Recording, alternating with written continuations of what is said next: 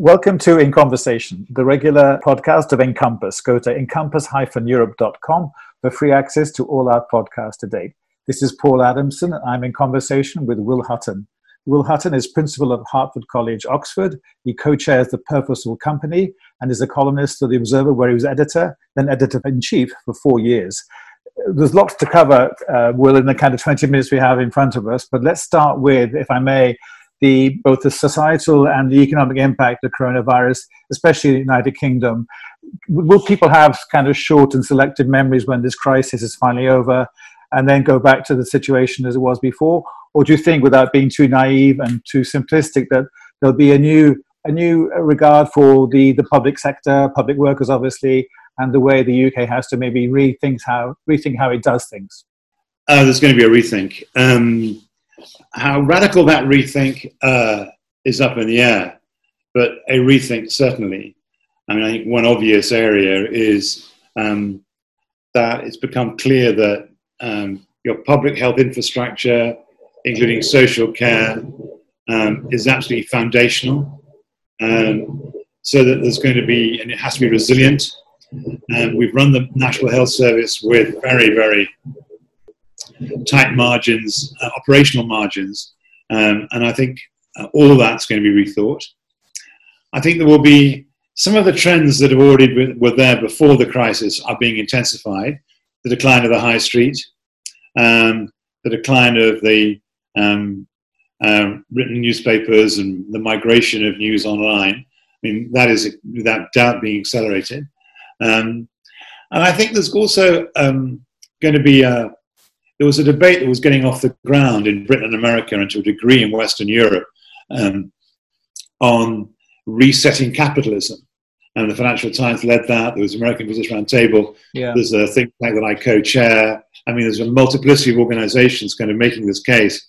And I think that the sense that actually we need um, uh, great companies that put societal purpose at their heart, um, to have some nobler purpose than, than say the maximization of profit has become really foregrounded. So that whether it's in social care, whether it's in pharmaceuticals, whether it's been in the delivery of a kind of um, essential services, you know, you need organizations um, who put that kind of business purpose at their heart. And actually, the financial system plainly needs repurposing. I mean, the inability in Britain to get credit um, in the scale and speed um, required um, to those companies that need it um, is is inadequate, and it, it, reveals lots of shortcomings in the structure of our financial system. So I think in lots of ways, I think the um, you know the, the, this pandemic is going to leave a, um, a really big mark, not least of all, and, and which the IMF spoke about yesterday, and the British Office of Budget Responsibility, is the depth of the um, collapse in economic activity may leave like a lot of scarring. Yeah. A lot of good companies may go bust um, that had viable business models. A lot of people who, uh, you know, had very good skill sets may find themselves unemployed, all for no reason than the pandemic. And so I think a, that's going to be uh, an element of the future. So there's going to, there's, this is going to leave its mark without doubt. Isn't that but the huge, not just the paradox, but the conundrum now facing governments going forward is that on the one hand, the people will be more aware, and, and politicians, even if they're not keen, but will be pushed by their electorates to be more aware of capitalism being more purposeful, as you say, but also a social uh, inequality, social mobility has to be addressed in a more focused and targeted and systematic manner. But then the economic wherewithal to put all that together will not be there because of this huge hit the economy is is, is now taking will take for quite some time to come. Well, I mean, the, um, the scale of borrowing in one scenario from the Office of Budget Responsibility, uh, suggesting that the budget deficit in Britain could rise to 14% of GDP. 14% of GDP. Um, you know, that hasn't been seen outside wartime. Um, and you can be sure it's going to be of a similar order um, in most West European countries. These are stunning numbers. And actually, um, how to deal with that um, debt overhang and how actually to finance even getting to that debt level is going to raise major principles of macroeconomic management. And yeah, I mean, there will be again, without doubt, increases in taxation. Um, I think the long story of the kind of decline of income tax, um, declining corporation tax, declining inheritance tax, declining wealth taxes, declining corporation tax, you know, that's over. Um, we're, all countries are going to have to raise their tax base um, by two, three, uh, four percentage points of GDP as a minimum um, in order to service the debt and actually finance the level of public services with the inbuilt resilience that's now needed. Um, and yes, I, I, you know, you can see it when when Boris Johnson um, kind of leaves hospital after his near-death experience, you know, thanking a Portuguese nurse and, and a New Zealand nurse mm-hmm. um, for their care and love, which, um, no question, he says, kept him alive. You know, you're aware that in 2017 he was part of a Conservative government that um, voted not to increase their wages, and um, his Home Secretary uh, has just introduced a, um, an immigration bill that would mean that both of them would have very considerable difficulty in actually working as nurses. I, I want, yeah. That's not a line that's going to be sustainable, I think. I want to come on to migration and immigration uh, in, in a so, second, Will. But before that, I want to go back to your point then about tax, because surely you can, you can see or hear it coming that when people, politicians start talking, or people like you, the need to, to increase taxes across the board, then there'll be the people who are hostile to that, that saying that will simply stifle economic growth. We can't overtax at, at this critical juncture that's going to happen, isn't it? I think I think I think those I think those debates have lost their sting. I mean, I think that I mean uh, it is obvious that you have to spend um, more on resilience um, in your health service and more on resilience in your social structures altogether.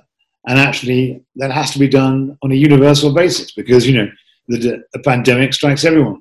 So you know even the hyper libertarian kind of advocates of um, um, low tax themselves may become victim of the virus. And so they, you know, they need to put their hands in their pockets as well if they want the vaccination that's going to insulate not just them, but anyone who might give it to them.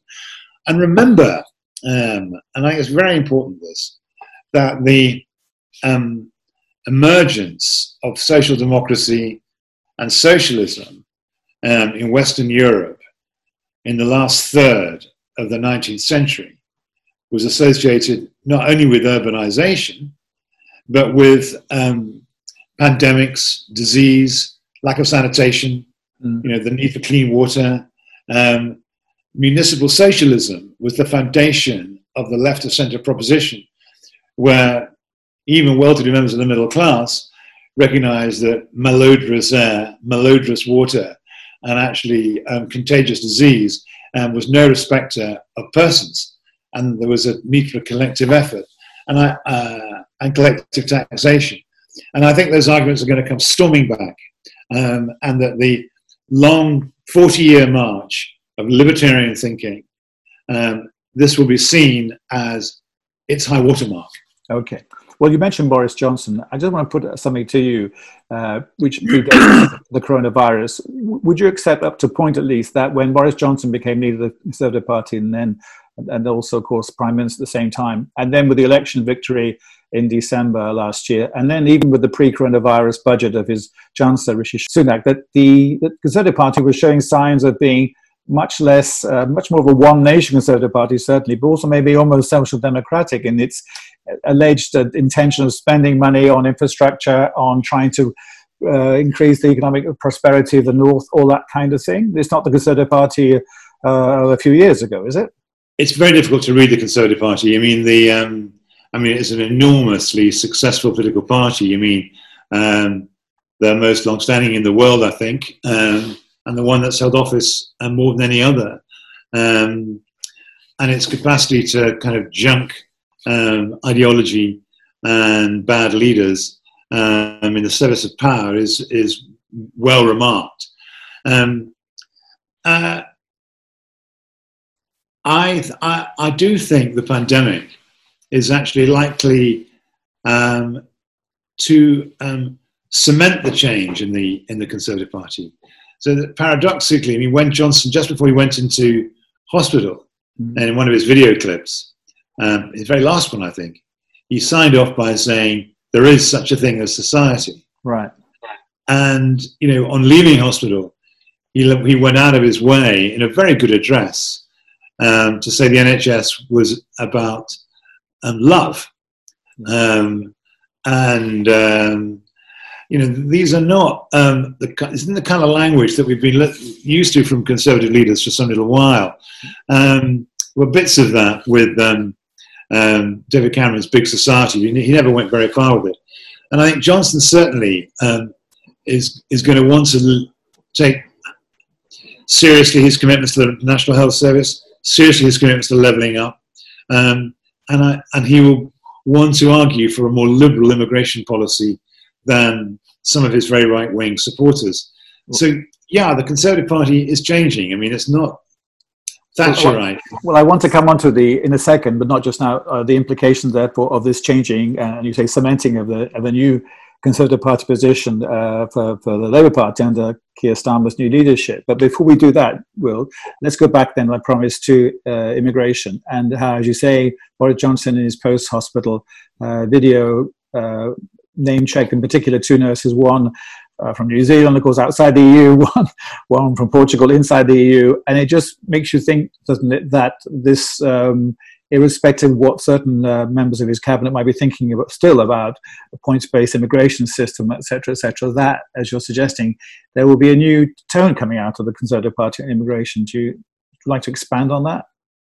Well, I think there's, uh, I mean, I think um, um, in terms of narrow party political politics, I mean, I think that um, you know, there is the Labour Party has always had the NHS as its trump card in British politics. Um, but there's no doubt about it that you know a, a, Tory prime minister whose life's been saved by the NHS and who thanks it so heartfeltly as Johnson did. Yeah. That's a new relationship between the Conservative Party and the NHS, um, and it will reflect itself in wages. Um, it reflects itself in resources. Um, it reflects itself in an NHS which has got you know capacity to be resilient, um, and and that's not and, and, that's not going to be driven by um, you know the Thatcherite um, kind of belief that anything run by the state is hopeless a priori, and and that you know the only in order to prove its point, to prove its worth, it has to be hyper efficient, more efficient even than a private sector comparator. Um, I think all that's going to be very difficult for the right wing of the Tory party. And here you have a, the conundrum, which is very hard to read. I mean, um, Rishi Sunak, who's you know seen as a potential successor now, been a very successful shadow, uh, very successful chancellor um, uh, in just a few weeks, but he's still committed to leaving the European Union on January the 1st of 2021. Yeah. Um, you know, still committed to a hard Brexit, on which, you know, on every, all the other pain that's being inflicted on the British economy is plainly self-defeating. And, you know, it's tribute to that neither Johnson nor Sunak would want to do that. Um, uh, unless they were still frightened of their right, and in particular the European Research Group and that whole body of opinion. So, you know, uh, the Tory party is swirling around. It's not, it's not quite certain where it's going to land. But, um, but, certainly, but are you suggesting, therefore, that this, this newfound commitment to public services, uh, especially at the National Health Service, and uh, and the, the role of immigrants in in the, in the provision of these social and um, public services in the UK could be relatively short-lived once the coronavirus crisis is a, a fond memory. No, I'm. Um, uh, it was always tricky trying to make.